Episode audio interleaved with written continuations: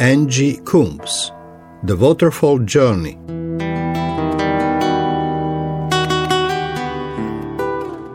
Episode 4 The Waterfall, Part 2 The Rescue Plan. When God created his children, he signalled the importance of the relationship that he wanted to enjoy with us by giving us free will. He wanted us to choose his way through trust and love. The wrong choice was made in the garden by Adam and Eve, which meant that the way of redemption was going to be long and arduous. Sin was in the world, and the path to the waterfall was cut off by sinfulness, which could not be taken into the Father's holy presence. Sin was the blockage. However, even though God had exiled his children, he was working his purposes out to make a way back. God was with his people every step of the way. Under the law in the Old Testament, God made provision for the forgiveness of sin by a complex series of sacrifices to cover all eventualities. Blood had to be spilt by animal sacrifices that needed to be ongoing, some in the set pattern that God gave to Moses, others for individual occurrences. In addition, access to the presence of God in the most holy place was only allowed to the priest after ritual cleansing and only once a year. The penalty for breaking these laws was death.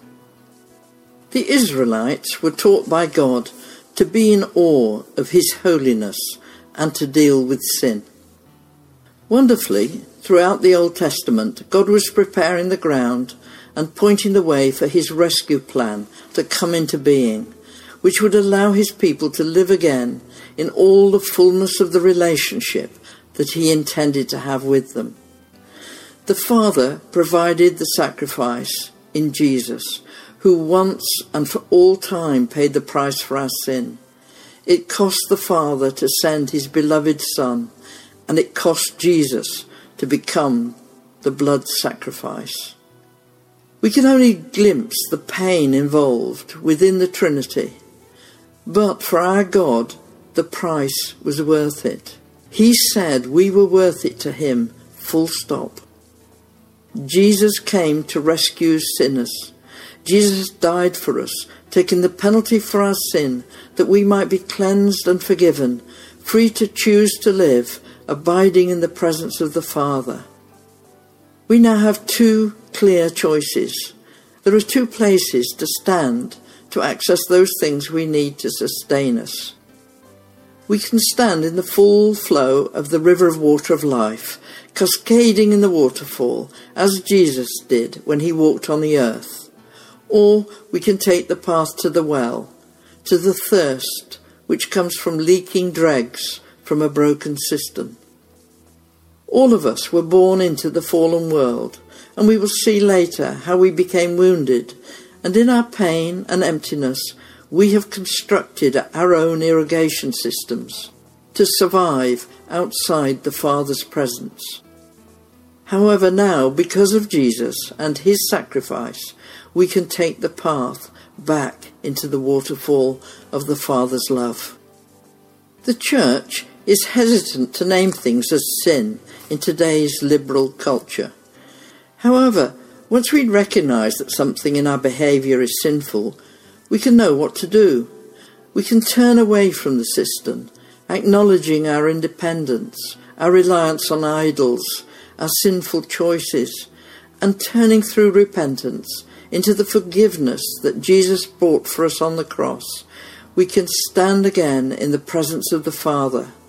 We can come home. Let me say this again. Recognition of sin leads to repentance, and turning then to the Father for forgiveness through the cross of Jesus Christ and into the waterfall of the Father's presence, we can come home. It is where you choose to live your life that counts. Jesus, as he went back to the Father, said, Make disciples.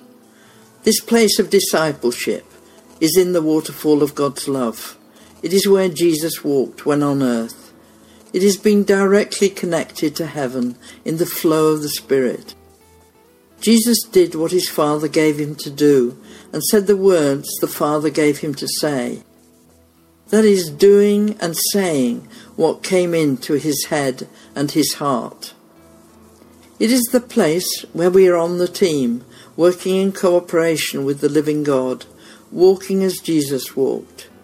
It is not a sinecure. The life of a disciple is not an easy one. However, it is the greatest adventure. It is where we were born to live and where we will be everything we were created to be. So, where do you stand to live your life?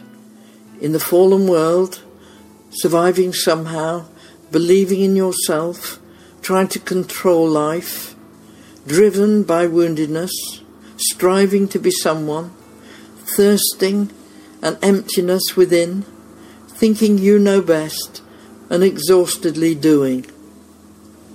Or do you stand in the waterfall of God's love, in the presence of the Father, trusting God, believing in God's goodness, living in the restored flow of the Spirit, fast tracked to healing and wholeness, in a restored relationship with the Father, discipled by Jesus, abiding in rest and peace, and fulfilling your God given destiny.